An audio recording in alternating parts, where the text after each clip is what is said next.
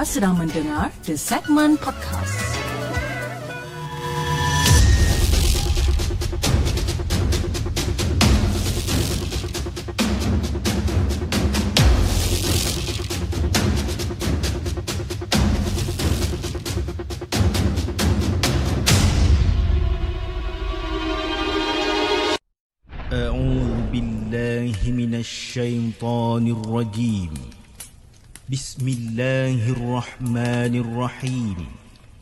لو أنزلنا هذا القرآن على جبل لرأيته خاشعا متصدعا من خشية الله وتلك الأمثال نضربها للناس لعلهم يتفكرون.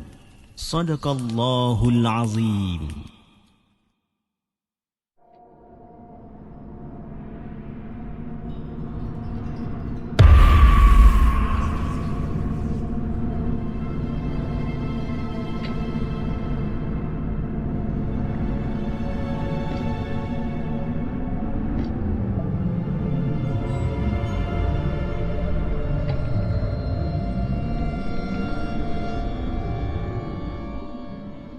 The segment Apa khabar guys? Saya harap anda semua dalam keadaan sihat dan hari ini 17 hari bulan Julai bertemankan saya sekali lagi dalam satu lagi rancangan Markas Puaka di mana kita akan berkongsikan tentang kisah-kisah seram yang telah dihantar ke The Segment dan juga yang mana yang kita telah ambil daripada blog-blog tempatan.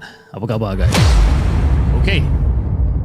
Uh, saya nak ucapkan ribuan terima kasih kepada anda semua yang dah hadir pada malam ini dan antara yang terawal pada hari ini daripada kedua platform kita ada kita ada Kak Aitani, kita ada Atika, Cikolut Trilogy, Hera Muhammad Hafiz Abdullah, Acai, Faris, Norizan, Kak Rashid Wardina dan ramai lagi Alhamdulillah. Okey, malam ni malam ni kita nak keluarkan lebih kurang dalam tu, uh, 6, sorry, 6 cerita yang kita nak keluarkan pada malam ni. Jadi jom, tanpa masa kita dengarkan kisah kita yang pertama, kisah yang dia punya nickname pun kelakar juga. Kisah yang dikongsikan oleh Holik, Panas. Jom kita dengarkan.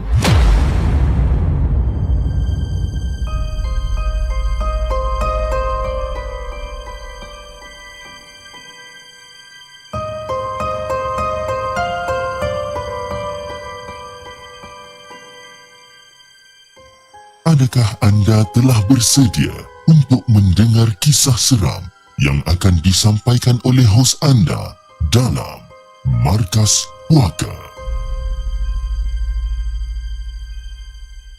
Assalamualaikum kepada Hafiz dan juga kepada semua pendengar Markas Puaga. Waalaikumsalam warahmatullahi Panggil, aku, uh, panggil aja nama aku ni Holik Panas.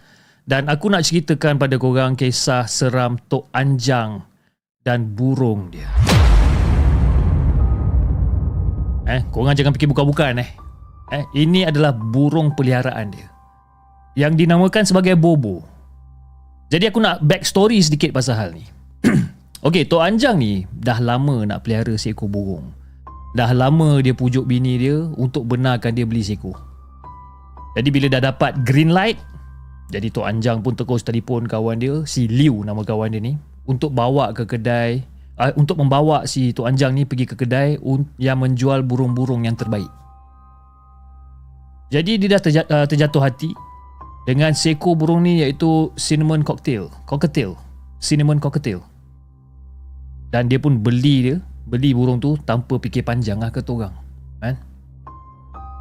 Jadi segala perkakas eh, dibelinya juga. Sampaikan travel cage pun dia beli.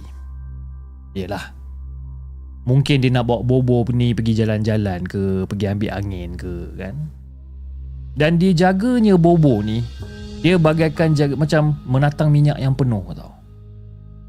Hingga kan isteri, anak-anak, cucu-cucu Tok Anjang ni pun semakin lama semakin sayang dengan si Bobo ni. Dan Bobo ni dah orang kata dia anggap macam ahli keluarga juga ah. Jadi seperti ramai yang tahu, burung gagak tua ni dia ada keupayaan untuk berkata-kata walaupun tak sehebat. Kan? Hari-hari Bobo diajak berbual dan makin lama makin rancak. Dan bertambahlah kosa, apa kosa, kosa kata si Bobo ni. Kosa kata. Ha, kosa kata lah.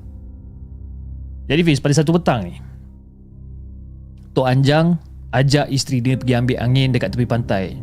Dan Bobo dibawanya sekali dalam travel cage. Jadi masa berada dekat tepi pantai ni, ha, sambil-sambil pandang laut masa tu, ha, dengan Tok Anjang hirup kopi panas dia, ya, yang berisi dalam termos ni. Jadi si isterinya pula memangku travel cage Bobo dekat atas riba dia ni. Jadi dia pun membuatlah suara-suara kecil kan sambil mimik-mimik dan apa mimik-mimikkan muka dia seolah-olah bermain dengan baby tau. Ha, itu adalah gambaran dia. Dan secara tiba-tiba si Bobo ni dia mengibaskan sayap dia dengan kuat dan mengonta-gonta bis. Dah jadi tak tentu hala dekat dalam travel cage tu ha. Sambil berkokok lantang gila bunyi dia ni. Jadi keadaan macam ni Dia seolah-olah macam Si Bobo ni nak bagi tahu sesuatu lah Ada sesuatu yang bahaya dekat depan dia lah Jadi si isteri Tok Anjang ni pun buka mulut Tanya dekat Tok Anjang Bang Bang Kenapa dengan si Bobo ni bang? Ha? Sambil-sambil dia tanya tu Sambil-sambil tu dia mendakap kandang si Bobo ni. Ha?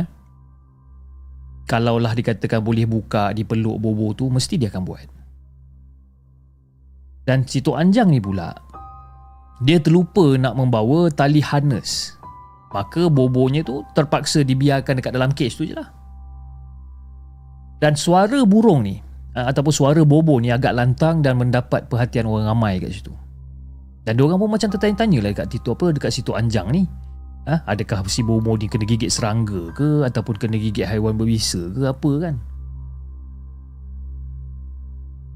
Jadi disebabkan tak nak menjadi topik kecaman daripada orang ramai Tok Anjang dengan isteri ni pun beredar lah daripada situ dan membawa Bobo ni balik dan mereka berjalan lah. Berjalan menuju ke kereta Dan menempatkan kandang Bobo Dekat seat belakang masa tu. Jadi bila dekat dalam kereta Akhirnya Bobo kembali senyap. Dia senyap Dan dia berdiri di sudut kandang dia ni. Menggigil-gigil dia ni. Tak tahu kenapa. Kadang-kadang tengok-tengok macam leher dia memanjang, pandang kiri, pandang kanan. Dan seolah-olah macam mencari sesuatu, seolah-olah macam melihat sesuatu. Jadi si isteri tu Anjang ni pun macam pelik. Kan berkerut dahi dia ni. Ha? Terfikir-fikir apa benda yang dah jadi sebenarnya ni. Jadi sedang Tok Anjang memandu keretanya keluar daripada kawasan pantai tu. Secara tiba-tiba macam ada bau hamis dan busuk mengisi di bahagian ruang belakang. Jadi tuannya membawa kita oh. Eh sayang Ini bawa apa pula ni yang? Ha? Bobo terberak ke yang? Dan isteri dia bila dengar soalan daripada Tok Anjang ni Isteri dia pun macam Angkat bahu masa tu. Tak tahu. Tak tahu daripada mana datang bau tu. Jadi bila Tok Anjang toleh ke belakang Tak ada apa-apa pun yang berlaku. Kandang Bobo tu masih lagi dalam keadaan seperti biasa.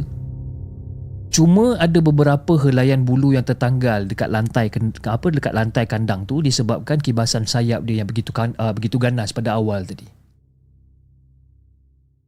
Tapi Fish, bau busuk tu masih lagi ada. Sampai kan Tok Anjang dan isteri dia macam nak termuntah bau benda ni. Jadi diorang punya pun turunkan semua tingkap.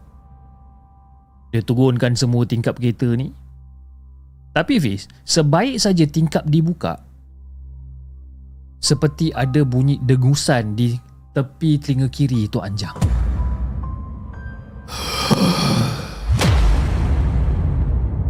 Terdengar bunyi ni. Jadi Tok Anjang tengah bawa kita macam Eh apa ni? Kan? Dia duduk macam ha? Duduk macam tepis-tepis lah telinga dia ni. Dan mata Tok Anjang masa dia tengah tepis-tepis telinga ni Mata dia pun macam menjeling sedikit lah ke arah belakang kan? Tapi tak ada apa-apa pun. Jadi Tok Anjang pun memandang ke arah isteri dia yang sekarang ni isteri dia tu dah duduk membisu tau diam je isteri dia ni sambil-sambil menunduk.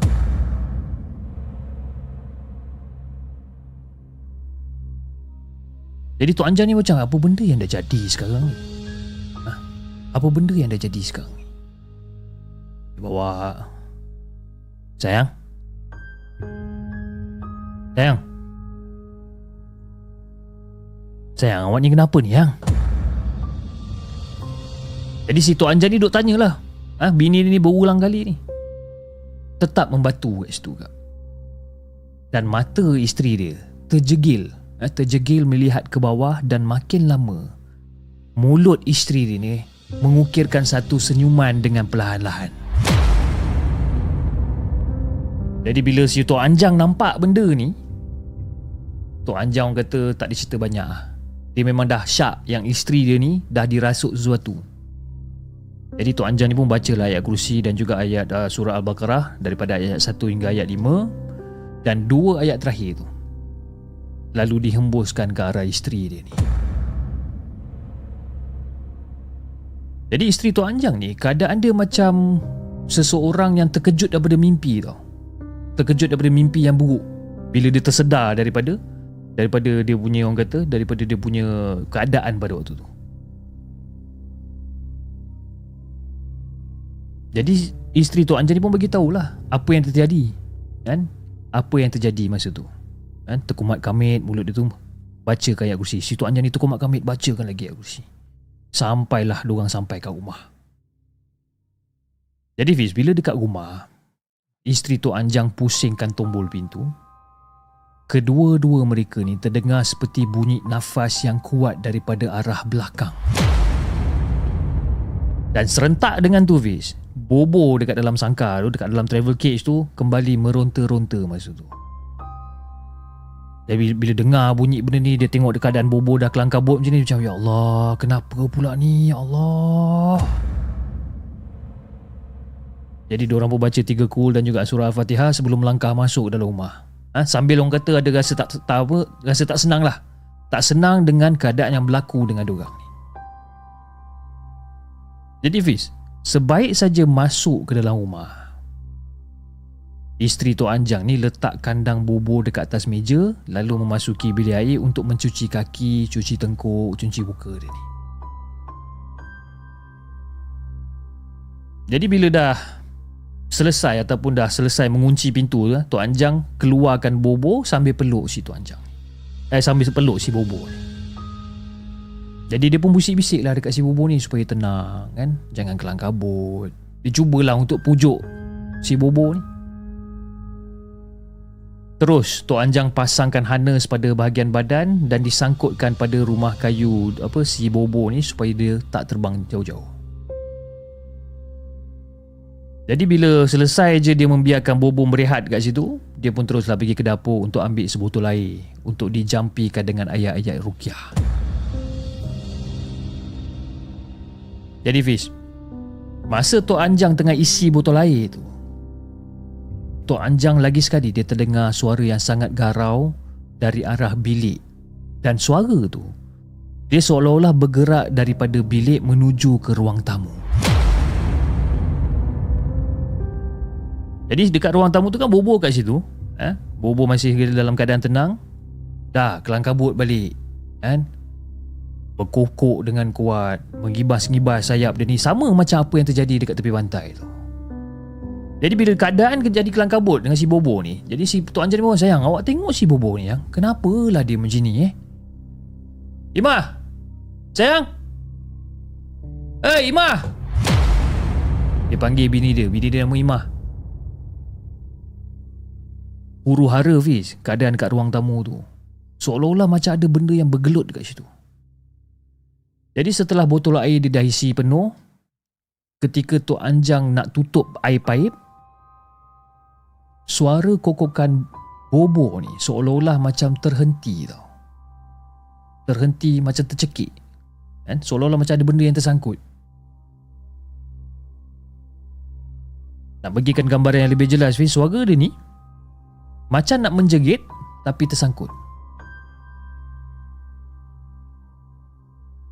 Tapi Fish, yang sebenarnya nasib si Bobo ni memang malang dan sedih sangat-sangat Fish. Aku tak dapat nak bayangkan macam mana. Jadi apabila Tok Anjang keluar je daripada dapur dan memasuki ruang tamu, burung peliharaan uh, kesayangan Tok Anjang sekeluarga ni dah pun senyap dan dekat situ terlihat isteri dia ni sedang terbongkok-bongkok dekat depan rumah kayu si Bobo ni. Jadi dia bila tengok isteri situ sayang. Sayang awak buat apa tu yang? Bobo dah okey ke? Tanya Tok Anjang. Jadi Tok Anjang masa tu jalanlah pelan-pelan. Ha? Mendekati isteri dia yang tengah terbungkuk-bungkuk ni. Tapi bila dia datang dekat-dekat dengan isteri dia ni, Bis.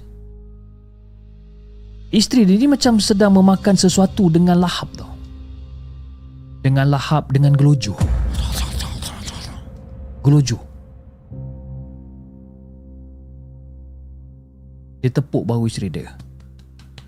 Imah. Imah. Hei, Imah. Imah, awak buat apa ni, Imah? Dan isteri dia, masa dah kena tegur dengan Tok Anjang ni, isteri dia berhenti. Berhenti daripada seolah-olah macam menjamah sesuatu ni dan dengan perlahan isteri dia pusing dan menoleh ke arah Tok Anjang ni.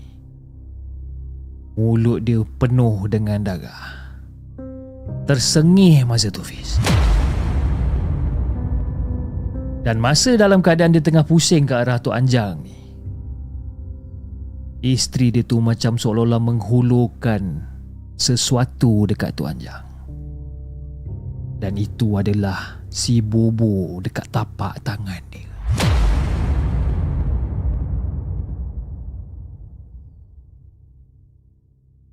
Sambil-sambil isteri dia hulurkan bobo dekat dekat dekat Tok Anjang ni. Isteri dia ketawa dengan kuat sekali Fiz.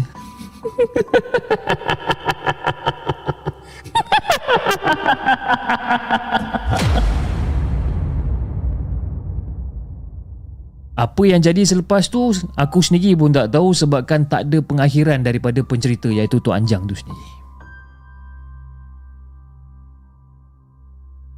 Tapi tak apalah Fiz Aku rasa aku kongsikan sampai sini dulu Dan insyaAllah kita akan jumpa lagi Di lain masa Assalamualaikum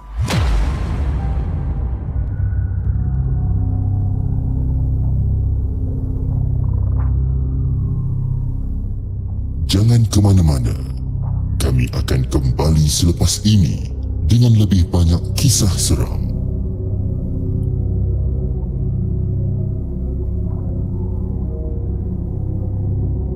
Itu dia guys. Kisah yang pertama.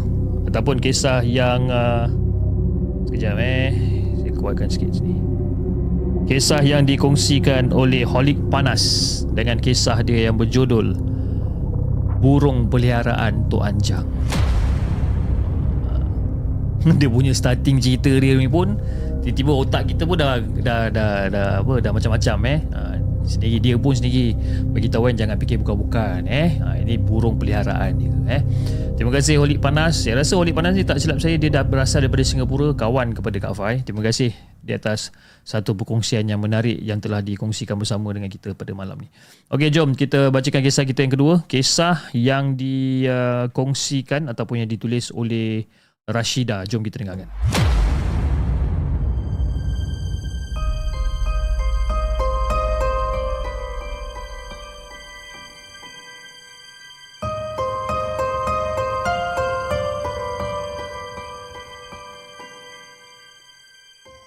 Adakah anda telah bersedia untuk mendengar kisah seram yang akan disampaikan oleh hos anda dalam Markas Puaka?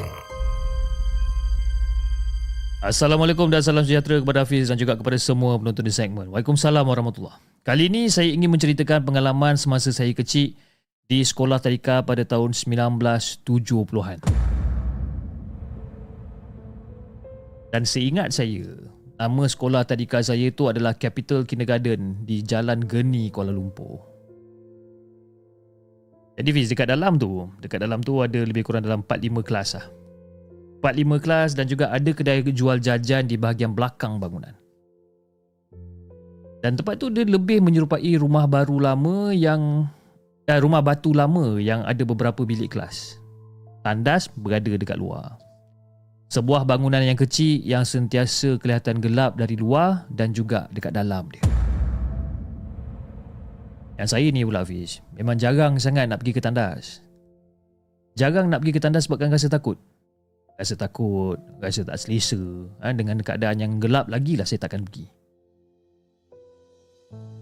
Dan dekat situ pula pakaian seragam kita orang berwarna merah jambu. Kanak-kanak perempuan pakai baju merah jambu dan kanak-kanak lelaki pakai kemeja merah jambu dan juga seluar pendek berwarna hitam. Tapi saya tak ingat lah sekolah tu bermula jam berapa. Kalau tak tak silap saya dalam pukul 8 pagi macam tu. Dan setiap hari kami akan ada waktu sarap, uh, waktu sarapan dalam pukul 9 ataupun pukul 10 pagi. Dan kita orang semua ni, student-student dekat situ semua ada set cawan dan juga piring plastik merah jambu yang disimpan dekat dalam beg kain ataupun dalam pouch yang berwarna hitam. Jadi Fiz, masa kita orang tengah sarapan, kita orang biasanya diberikan makan biskut dan minuman panas seperti Milo. Dan pada masa ni lah kita orang akan menggunakan cawan dan juga piring kita orang ni. Dan lepas tu kita orang kena basuh sendiri kalau tak silap saya. Kan? Memang sekolah tu ataupun kindergarten tu memang ajar kita orang benda-benda yang macam ni. Jadi Fiz, pada waktu rehat, biasanya kita orang akan main dekat luar kelas lah. Eh? Dan kalau tak silap saya, dekat luar kelas tu ada buayan dan juga jongkan jongkit. Memang betul-betul ada dekat halaman sekolah tu. Jadi pada satu hari ni Masa waktu rehat Saya pergi ke belakang bangunan sekolah Dan secara tiba-tiba Masa saya dah pergi dekat belakang bangunan sekolah tu Saya ternampak ada seorang perempuan tua yang bungkuk dan juga bertongkat dekat kedai yang menjual jajan tu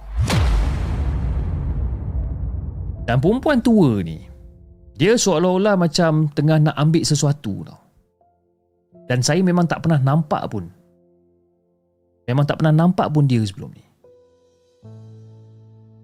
Dan rupa perempuan tua ni saling tak tumpah macam nenek kebayan Fiz. Dan rupa dia memang betul-betul memang sangat-sangat menakutkan saya lah. Jadi bila saya nampak perempuan ni, saya tak ada cerita banyak. Saya pun terus lagi cari cikgu kelas dan bagi tahu pada cikgu kelas apa benda yang saya nampak. Jadi cikgu kelas tu pun pergilah ke belakang. Pergi ke belakang untuk cari nenek tu ataupun untuk tengok sendiri nenek tu. Dan bila cikgu kelas sampai di belakang, nenek tu dah tak ada dekat situ. Saya tak pasti sama ada nenek yang saya nampak tu adalah manusia ataupun bukan. Tapi sampai sekarang, eh, sampai sekarang walaupun umur saya dah mencecah lebih daripada 40 tahun ni, Sampai sekarang saya masih lagi ingat peristiwa tersebut. Sebabkan itu adalah kali pertama saya nampak orang yang macam tu. Dan itu adalah kali pertama dan kali terakhir saya lihat nenek tu dekat situ Ya itulah Fiz, kisah pendek daripada saya Dan saya harap anda semua terhibur dengan kisah ni Assalamualaikum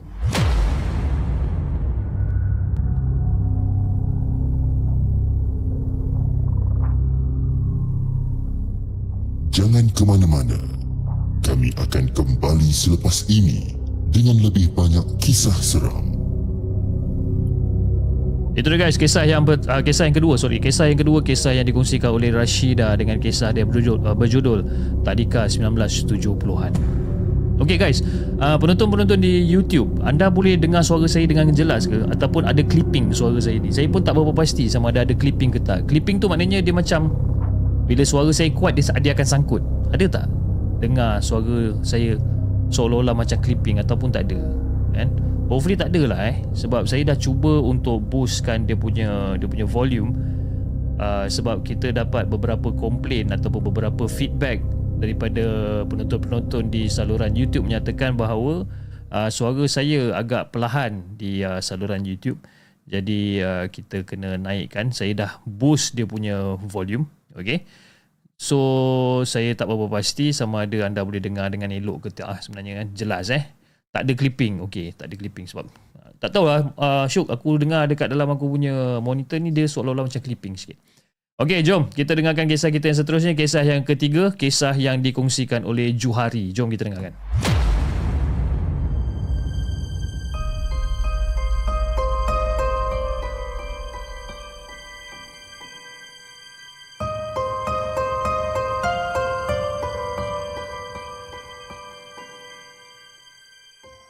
Adakah anda telah bersedia untuk mendengar kisah seram yang akan disampaikan oleh hos anda dalam Markas Puaka?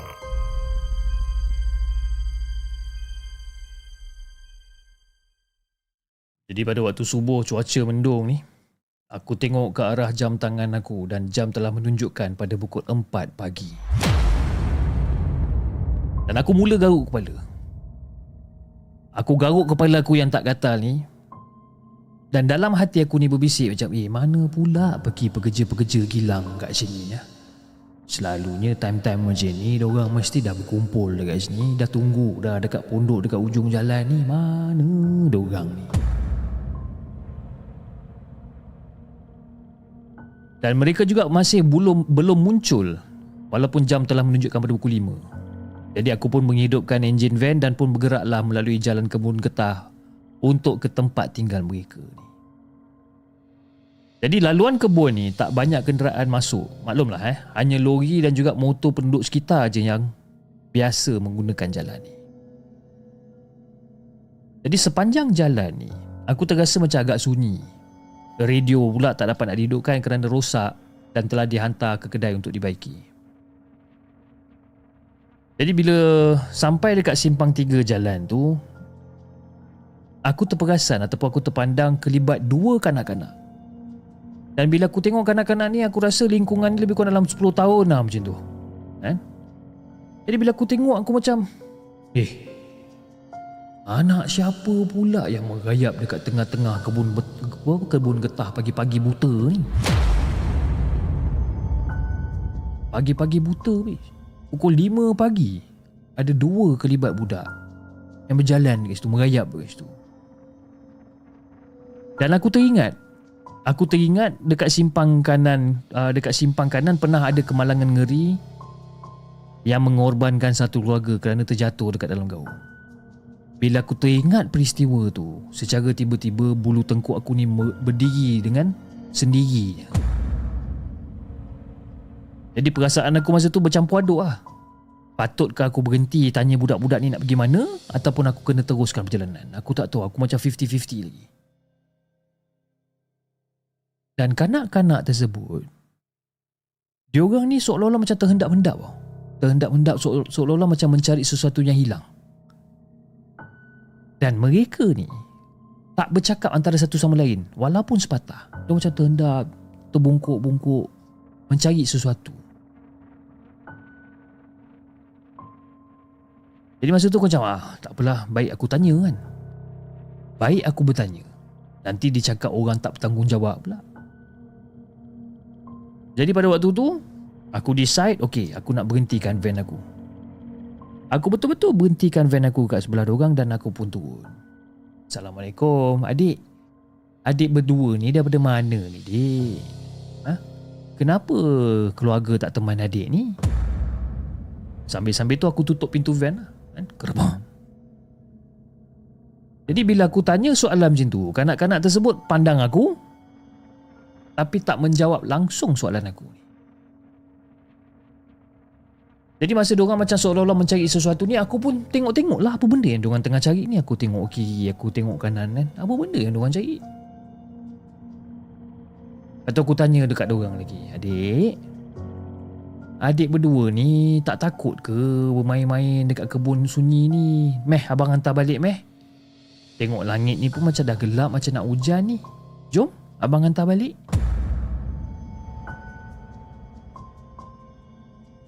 Dan secara tiba-tiba Salah seorang daripada budak ni Pandang ke aku.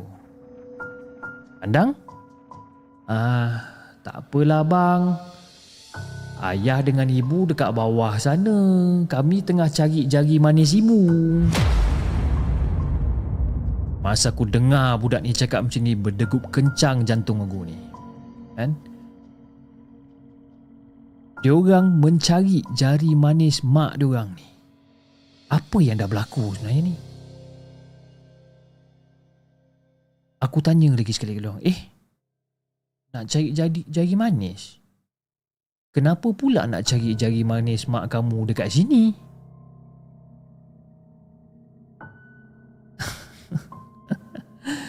Tak ada bang. Kami ni baru je kemalangan. Sewaktu penduduk kampung menaikkan jenazah kami, jari manis ibu tertinggal dekat sini. Abang boleh tolong carikan tak? Dan masa budak ni cakap macam ni, kaki aku ni menggeletar habis. Kaki aku ni menggeletar. Dan aku kaku seolah-olah macam terkena kejutan elektrik. Apa lagi? Aku pun lagi pecut ke arah van, aku terus hidupkan van aku dan aku pun kelang kabut pecut keluar daripada kawasan kebun kedah uh, kebun ketah tersebut.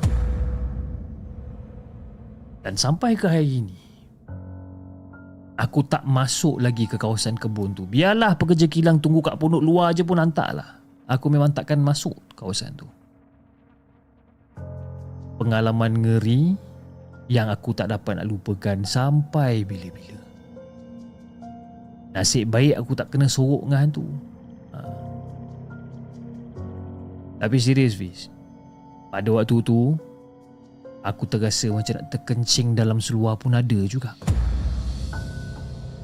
Jadi itulah kisah yang aku nak kongsikan dengan Hafiz dan juga kepada semua penonton markas puaka. Assalamualaikum.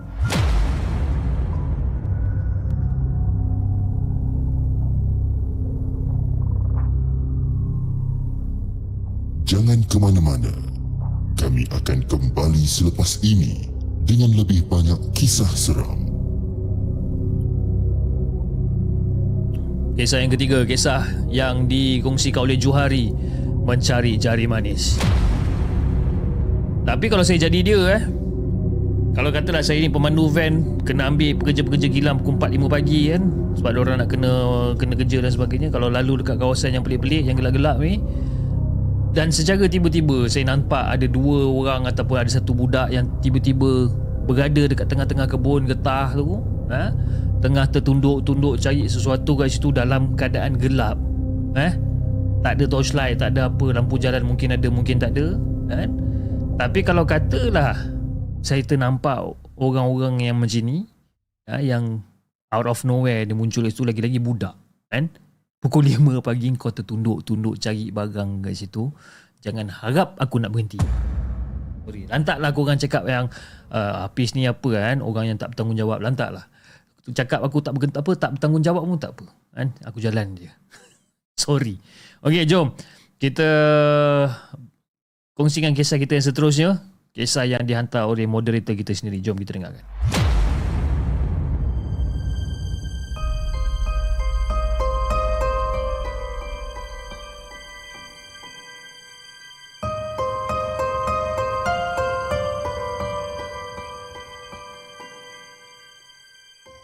Adakah anda telah bersedia untuk mendengar kisah seram yang akan disampaikan oleh hos anda dalam Markas Puaka? Assalamualaikum dan salam sejahtera kepada semua. Waalaikumsalam warahmatullahi Kali ini aku nak share cerita tentang seorang wanita yang bernama Syahirah. Seorang gadis dari pantai timur.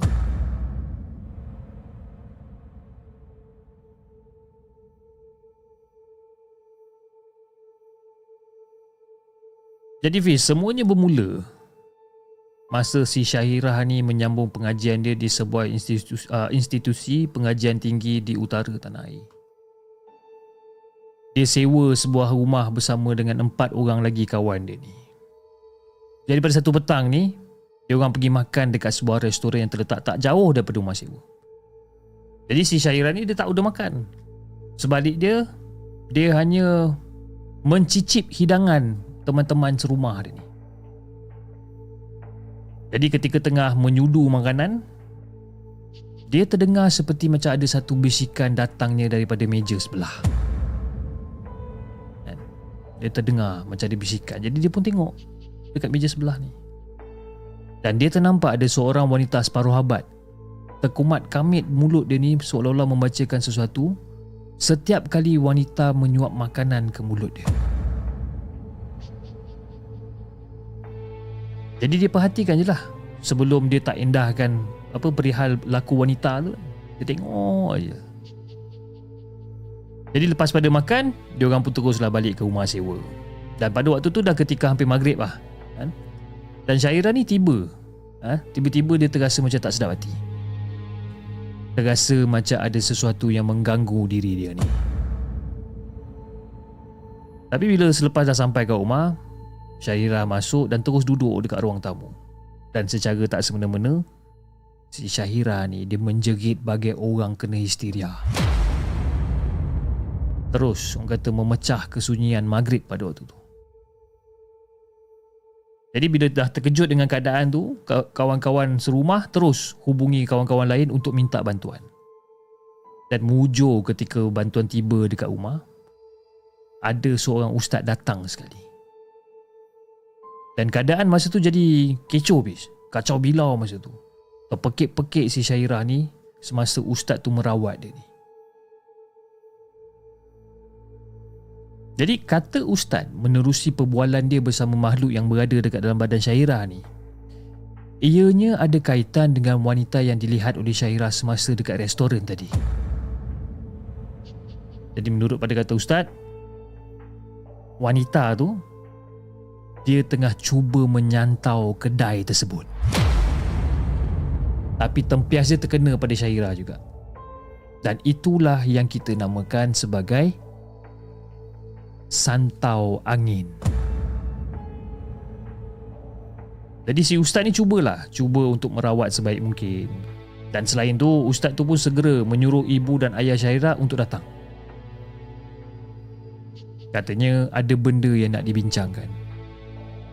Jadi Fiz, dua hari sebelum ketibaan ibu dan ayah Syahira ni, Rumah sewa dia orang ni bergema dengan Syahira meraung-raung ketika menjelang waktu maghrib. Asal sampai waktu maghrib je si Syahira ni menjerit macam orang gila. Jadi kawan-kawan dia orang ni ataupun kawan-kawan si Syahira ni makin pening lah nak jaga Syahira yang berada dalam keadaan separuh waras. Kan? Bila time maghrib je terus jadi gila. Menjerit. Ha? Terpekik, terlulung dan sebagainya. Jadi Fiz, bila dah mak dengan ayah Syahira ni dah sampai kat rumah sewa pada hari yang dijanjikan bersama ustaz ni, Syahira dah mula tau ber, uh, berkelakuan pelik dan mula mengeluarkan kata-kata kesat kepada ayah dia ni. Dan antara perkataan yang dilontarkan oleh Syahira, Eh, aku tak suka kau. Aku tak suka kau. Eh, kau bukan ayah aku. Antara perkataan-perkataan yang diucapkan ataupun yang dilemparkan kepada ayah dia ni. Jadi si si ustaz ni dia pun menjelaskanlah perkara sebenar pada uh, perkara yang sebenar yang Syahira ni dia ada saka dekat dalam tubuh dia ni.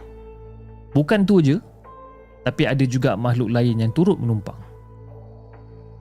Jadi daripada situ satu demi satu perkara terungkai termasuklah sejarah keluarga mereka di saat di saat perkahwinan ibu dan ayah Syahira. Dan perkahwinan ibu dan ayah dia ni telah mendatangkan kurang senang pada pihak lain. Dan mereka gunakan cara halus untuk merealisasikan dendam mereka ni. Dan tempias dia kena pada Syahira. Yang pada ketika tu masih lagi baby. Masih lagi budak kecil lah. Masih lagi bayi dan bertambah parah habis bila saka keturunan keluarga mereka juga sedang mencari waris. Sebab itulah si Syahira ni selalu diserang histeria seperti yang diceritakan oleh ibu dan ayah dia.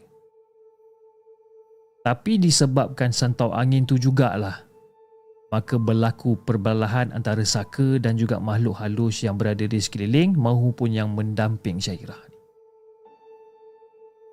Dan kini benda tu dah macam kena kemuncak tau. Kemuncak kesihatan Syairah ni macam makin lama makin teruk. Dan sakit misteri dia ni masih lagi tak sembuh-sembuh.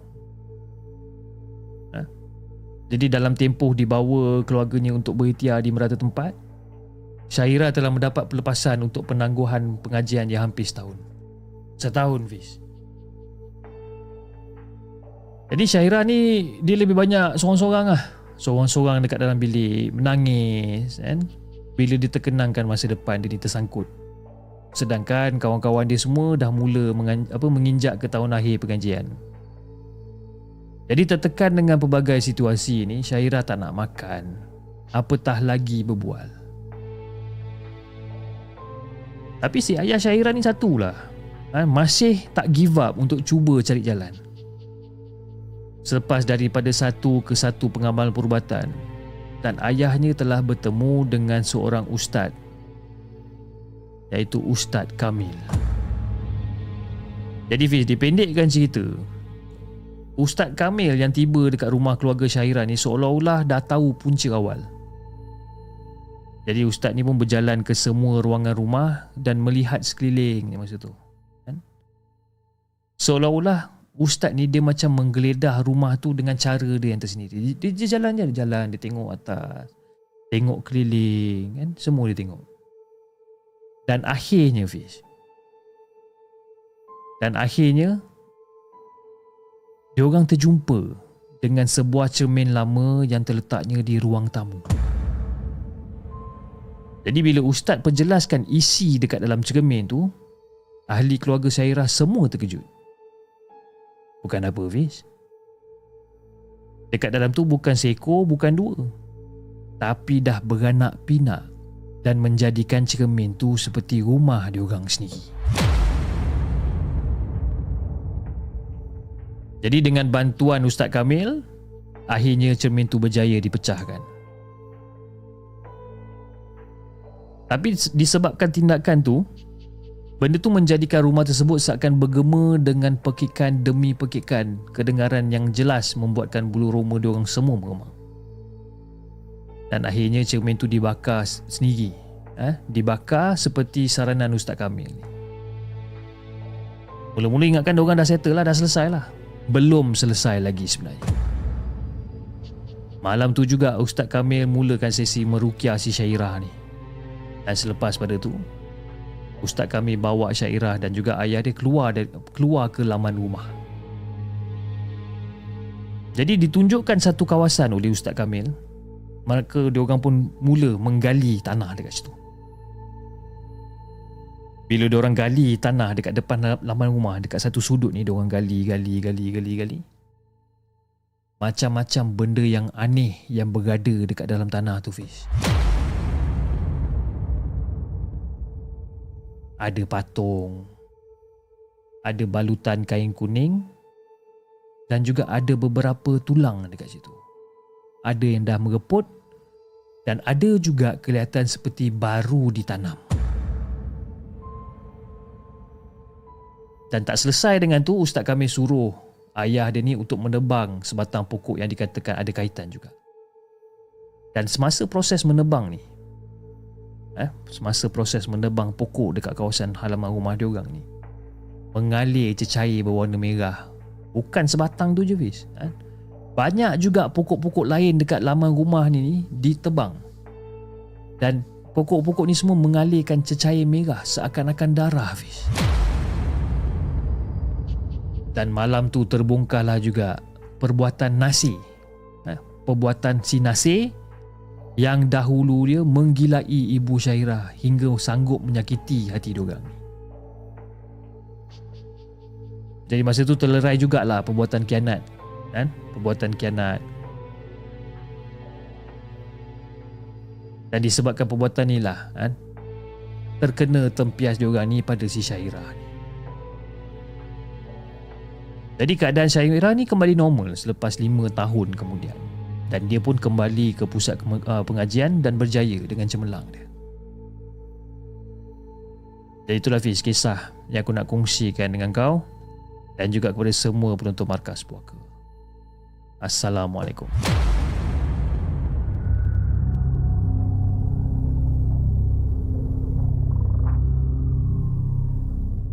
Jangan ke mana-mana. Kami akan kembali selepas ini dengan lebih banyak kisah seram.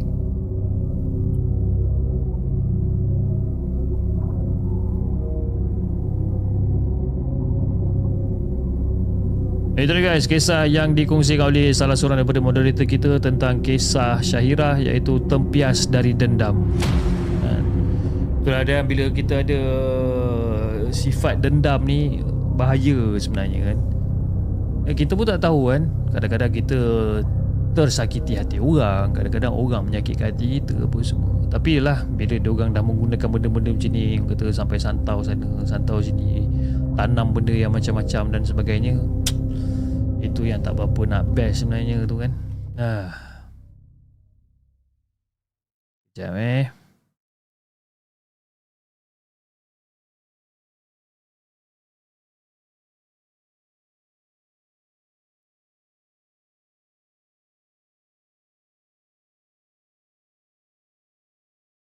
Okey, jom kita bacakan kisah kita yang seterusnya. Kisah yang kelima. Kisah yang dikongsikan oleh Shazlina. Jom kita dengarkan.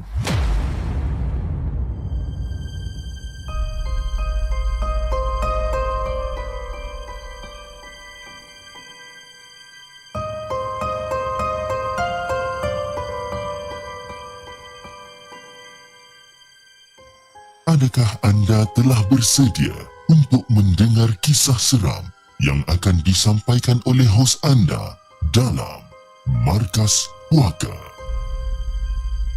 Assalamualaikum semua. Waalaikumsalam warahmatullahi Sebenarnya nak kongsi sedikit kisah yang berlaku pada bulan Syawal yang lalu. Masa tu dah masuk raya kelima. Tapi Fiz, sepanjang bulan Ramadan memang tak ada kejadian pelik yang berlaku tau time raya pula yang dia buat kita seram. Jadi kisah seram ni, kisah seram ni tentang anak patung uh, anak patung anak buah aku. Anak buah aku Aish. Dan Aish ni pula usia dia 4 tahun. Jadi Fiz, uh, sebenarnya anak patung ni adalah pemberian seseorang beberapa bulan yang lepas. Kalau tengokkan bentuk dia ni pun tak adalah seram mana pun. Tak adalah seseram anak patung Annabelle. Biasa je nak patung ni. Kan? Tapi bila kita tekan perut anak patung ni, anak patung ni akan mengeluarkan suara ataupun mengeluarkan bunyi suara orang ketawa. Dan badan anak patung ni juga akan turut menggeletar. Dan macam ni, memang gini ke anak patung dia ni kan? Tak pasti sama ada anak apa anak patung ataupun permainan si Aish ni dah rosak ke apa ke tak tak tak, tak sure.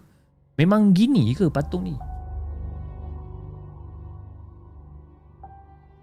Jadi Fiz, kejadian tu berlaku ketika aku tengah ambil wudu untuk solat isyak malam tu.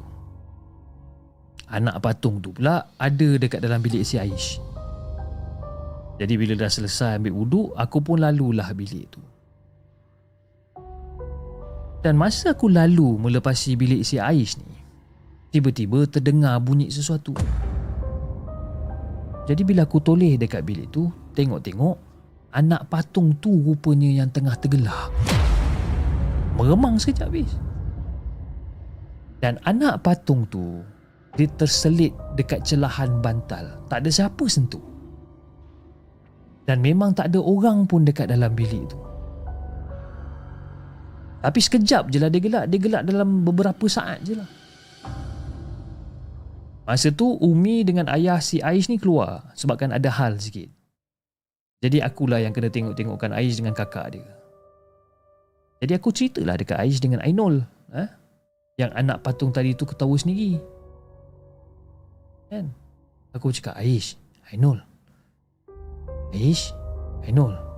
Ha, ni maksud nak cakap ni. Tadi, masa maksud lalu dekat bilik Aish, Mak Su terdengar macam bunyi anak patung tu ketawa. Jadi bila dah cakap macam ni dekat ada orang, dia orang cakap dia orang takut. Masing-masing muka pucat. Jadi aku pun cakap je kat Aish, Aish, Aish takut ya. Kalau Aish takut, Aish pergi buanglah anak patung ni eh. Nanti kita buang ya.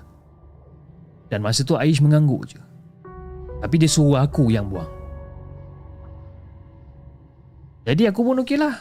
Ais dah suruh aku buang Aku mau pergi balik dekat arah bilik dia Aku masuk dalam bilik dia Aku ambil anak patung yang terselit dekat celahan bantal ni Dan aku pun pergilah buang Masukkan dia dekat dalam tong sampah Dan masa aku masukkan anak patung tu dekat dalam tong sampah Secara tiba-tiba badan anak patung tu menggeletar pula Aku jadi bertambah seram lah Sebab apa? Untuk anak patung tu menggeletar ataupun vibrate, ber- bergetar dan sebagainya ni, aku kena tekan perut dia. Bila tekan perut dia, dia akan ketawa dan dia akan menggeletar ataupun menggigil. Something like that. Tapi yang ni aku ambil, aku buang dekat dalam tong sampah. Dan masa aku buang dekat dalam tong sampah tu, tiba-tiba anak patung tu menggeletar. Dan tangan dia tu pun ikut menggeletar sekali bis. Aku tak tahu nak buang kat mana. Sebab dah seram sangat kan, aku dah tak tahu. Last-last, aku campak anak patung tu dekat dalam bilik mak dengan ayah si si Aish ni. Jadi masa, aku, masa mak dengan ayah diorang ni balik, aku pun ceritalah dekat Umi dengan ayah diorang ni. Kan? Dan dengan segera, ayah si Aish ni terus cari patung tu dekat dalam bilik untuk keluarkan bateri dia.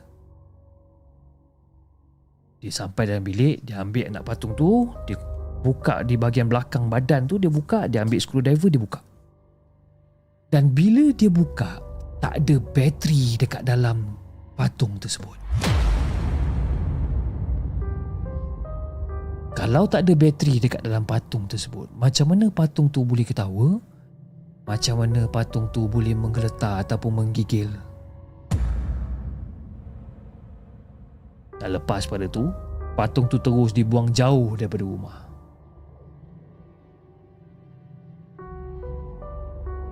Walaupun dia orang ni kata tetap tak percaya dengan apa benda yang aku cakapkan ni. Selepas patung tu dibuang daripada rumah. Sesekali, aku dan Aish akan terdengar seakan-akan patung tu masih berada dekat dalam rumah.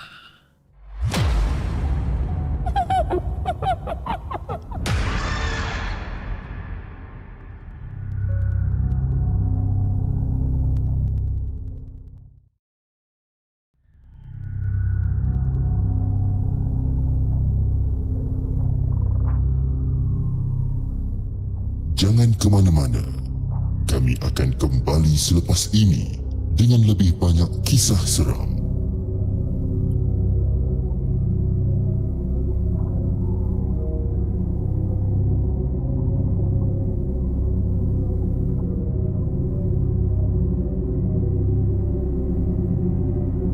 Itu dia guys.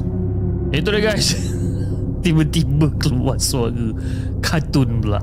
Itu dia guys kisah yang dikongsikan oleh Shazlina dengan kisah dia menjodoh anak patung ketawa. Tiba-tiba keluar suara child's play pula. Lupa nak tekan button dah. Lama eh buat malu je. Okey kejap eh. Saya nak kena load satu gambar kejap sebabkan cerita yang terakhir ni ada gambar kejap eh. Apa dah habis? Minta maaf lah eh. Biasalah tu. Ingatkan suara terkehil. Suara tak terkehil Suara okey kan?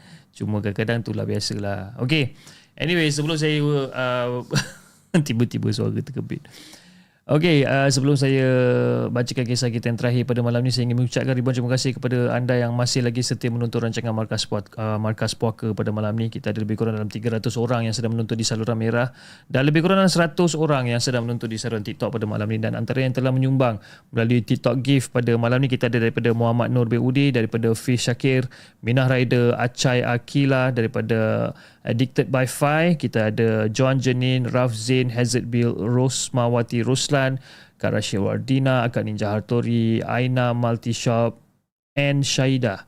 And then kita ada daripada Muhammad Hafiz Abdullah, Cikalut Trilogy, Hera Jets, Zara Skaripap King, Shupski, uh, Shupki, Shupki Melissa. Terima kasih sangat-sangat atas sumbangan daripada anda melalui TikTok gift pada malam ni. Okey, jom kita bacakan kisah kita yang terakhir pada malam ni, kisah yang keenam. Kisah yang dikongsikan oleh Rizal. Jom kita dengarkan.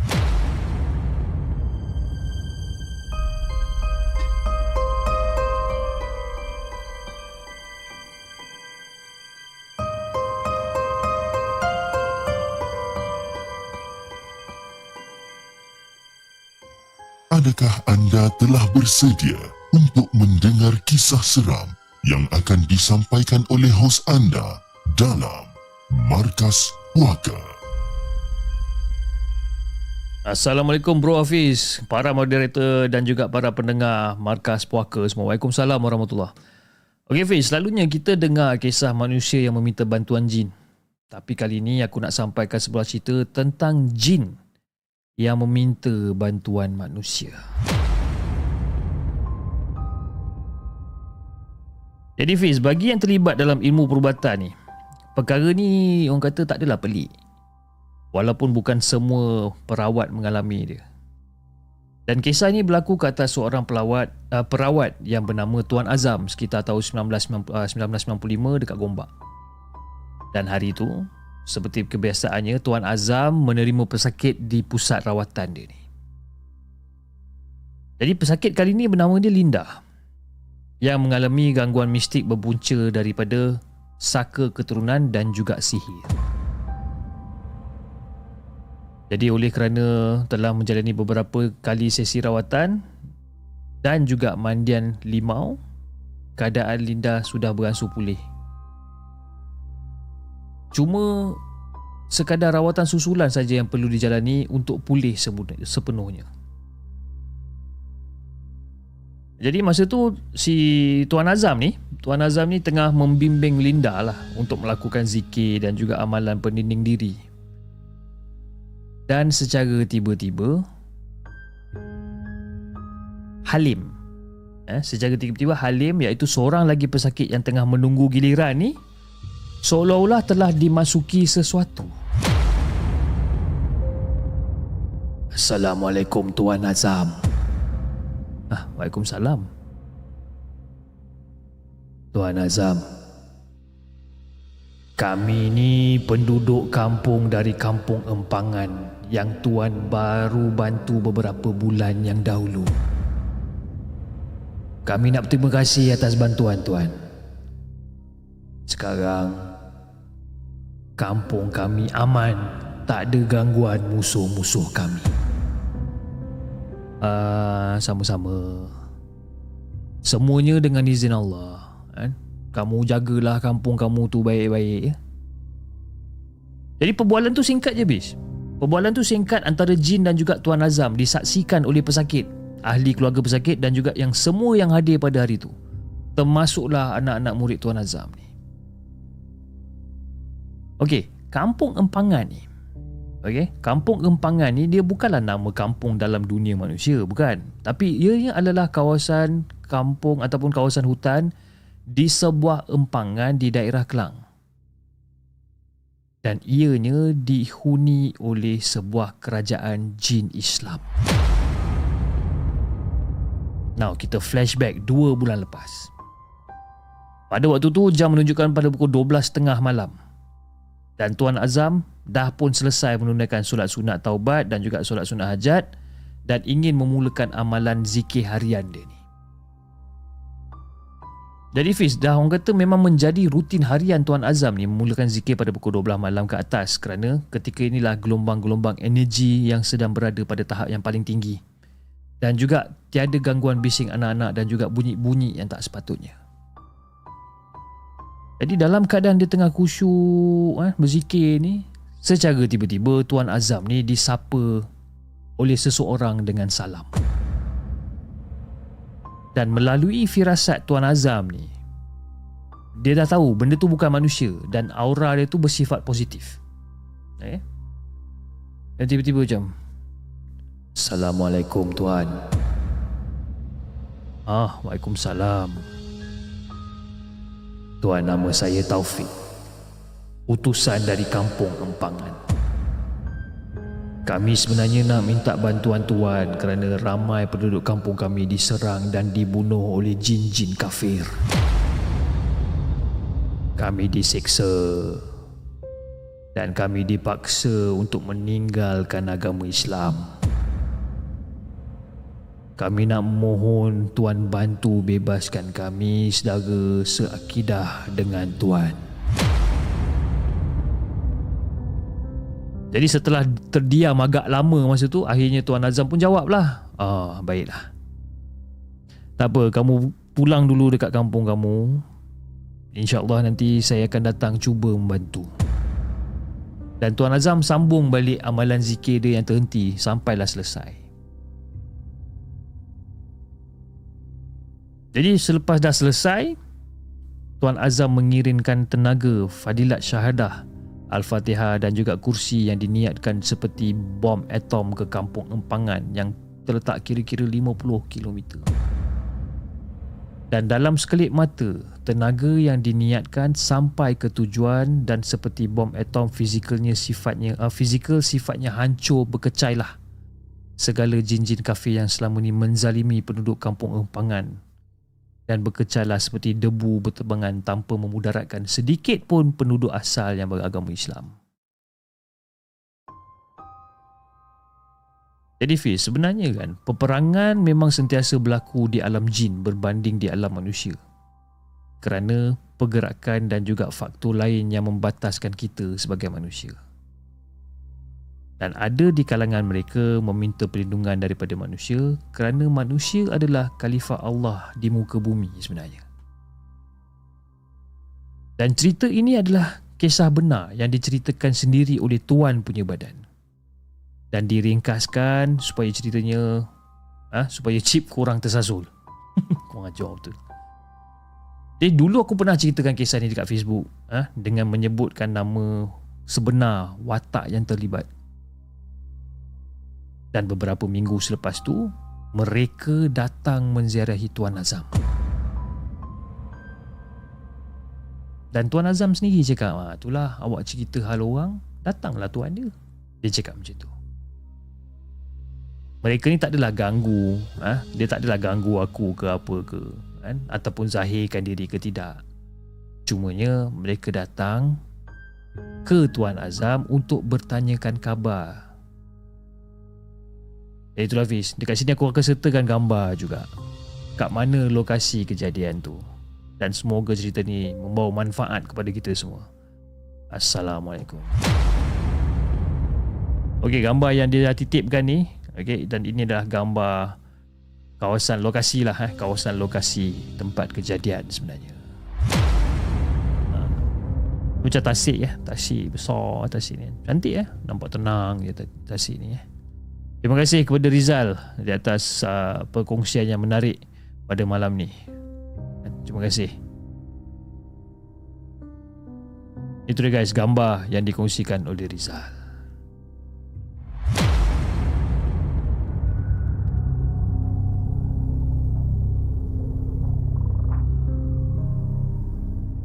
Jangan ke mana-mana.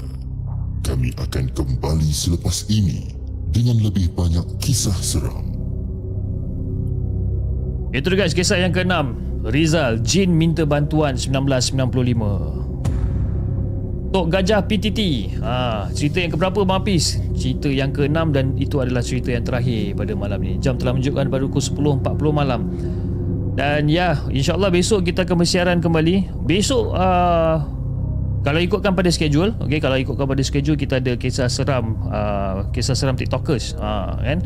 Kalau ikutkan pada schedule lah. Tapi tak tahu masih masih belum confirm. Tapi uh, hari tu dia dah cakap yang dia akan bersiaran dengan kita uh, pada jam 9.30 malam untuk kisah-kisah seram.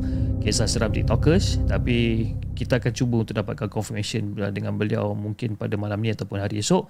Tapi anda semua boleh tengok di uh, bahagian community post untuk saya apa update kat situ. Dan insyaallah kalau ada update nanti saya akan saya akan of course confirm saya akan tulis kat situ okey Alright guys, saya rasa itu saja untuk malam ni dan insyaAllah kita akan jumpa lagi pada malam esok. Terima kasih kepada 340 orang yang sedang menonton di saluran merah dan juga 111 orang yang sedang menonton di saluran TikTok pada malam ni. Alhamdulillah.